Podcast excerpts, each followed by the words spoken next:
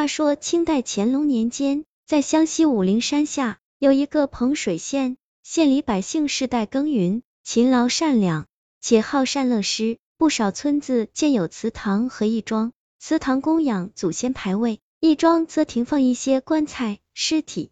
义庄平时为防止野猫、野狗捣乱，村民就请了专门的人负责值夜看守。有一个叫栾四的汉子，胆子大，嗓门高，还长着一副一副健壮身躯，其正是一处义庄的看守人。适逢农历中元节前后，村中有不少人死亡。村民便暂时将死者的尸体停放于义庄之中。死的人林林总总，有老者、夭折的孩童、误病惨死的男子，还有一具从疆域上游飘来的无名女尸。这天夜里，栾四一个人守着义庄，就在七八口棺材的厅堂里铺了个草席睡了。不久，只听大门转来一阵敲门声，栾四被吵醒，抱怨着道：“大晚上的。”谁那么胆大，敢敲义庄的门？刚开门，便看到一个浑身湿漉漉的女子，似乎是不久前落水。那女子阴沉着脸，面无表情的说：“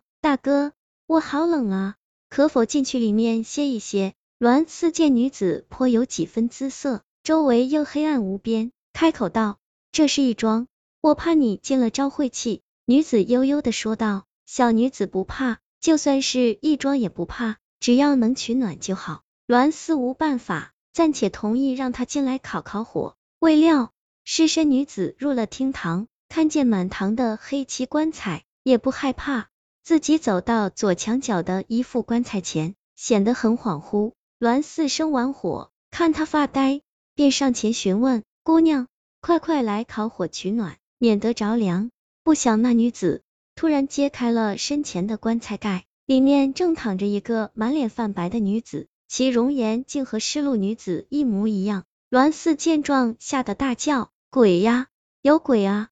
正想拔腿逃跑，不想女子拉住了他，细声道：“大哥别怕，小女叫彭兰，正是这棺材里的死者。三天前我投河自尽，如今化为孤魂，因无处可去，所以只想回来再看一眼生前的自己。”栾四被那女鬼一下一拉，早就吓懵，啪的一下跪地求饶：“鬼娘子，求你别害我，我只是一个看守夫。”彭兰眼露温柔，轻声道：“我并非要害你，此事与你无关，你只要不说出去，便能安然无恙。”栾四听到女鬼不加害自己，便磕了头，躲到墙角处了。说也奇怪，那女鬼彭兰痴痴的看着死去的自己，见。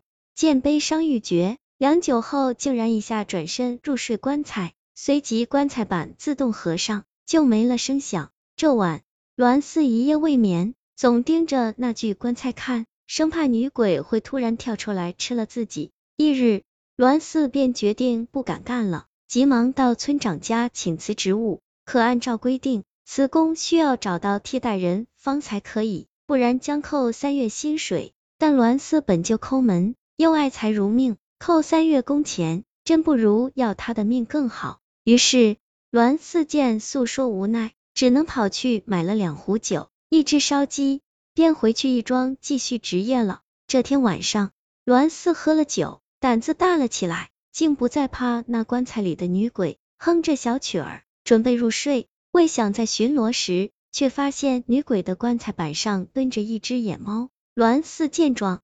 本能上前驱赶野猫，那猫怕生人，叫了两声，便跳上墙头溜走了。这时，栾四侧耳听到棺材里传来微微弱弱的声响，出于好奇，遂打开了棺材。睡在棺材里的女鬼彭兰，早与自己的肉身混为一体，脸色红润，朱唇性感，多姿的身材令栾四看得入迷。突然，彭兰睁开眼睛，温柔道：“谢谢。”栾大哥的相守，还帮我赶走了那只野猫。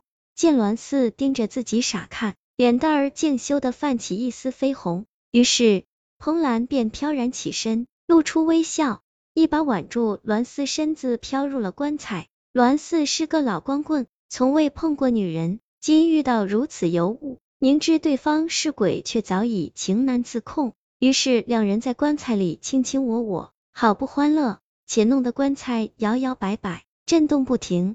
若外面有人在看，可能还误以为是诈尸了。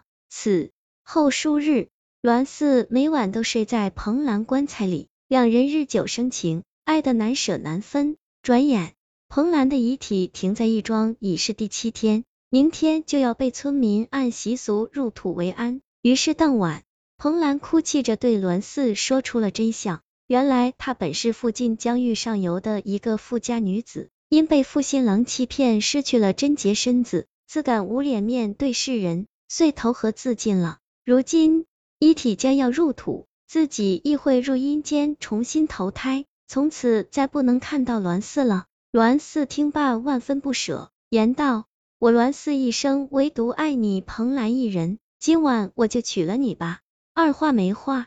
两人拿来白烛当红烛，插了香，在众多死者的见证下，朝着天地拜了堂，然后成了一对人鬼夫妻。彭兰的尸体一入土，栾四便哭成了一个泪人。旁人不知是怎么回事，只道是栾四在义庄呆傻了，于是劝村长赶快找人替代，给栾四结完新仇，任他离去了。二十年后，有人称在湘北一带曾见过栾四。他娶了一个年轻美貌的妻子，有了一群儿女，且也在那落叶生根，享受着天伦之乐的生活。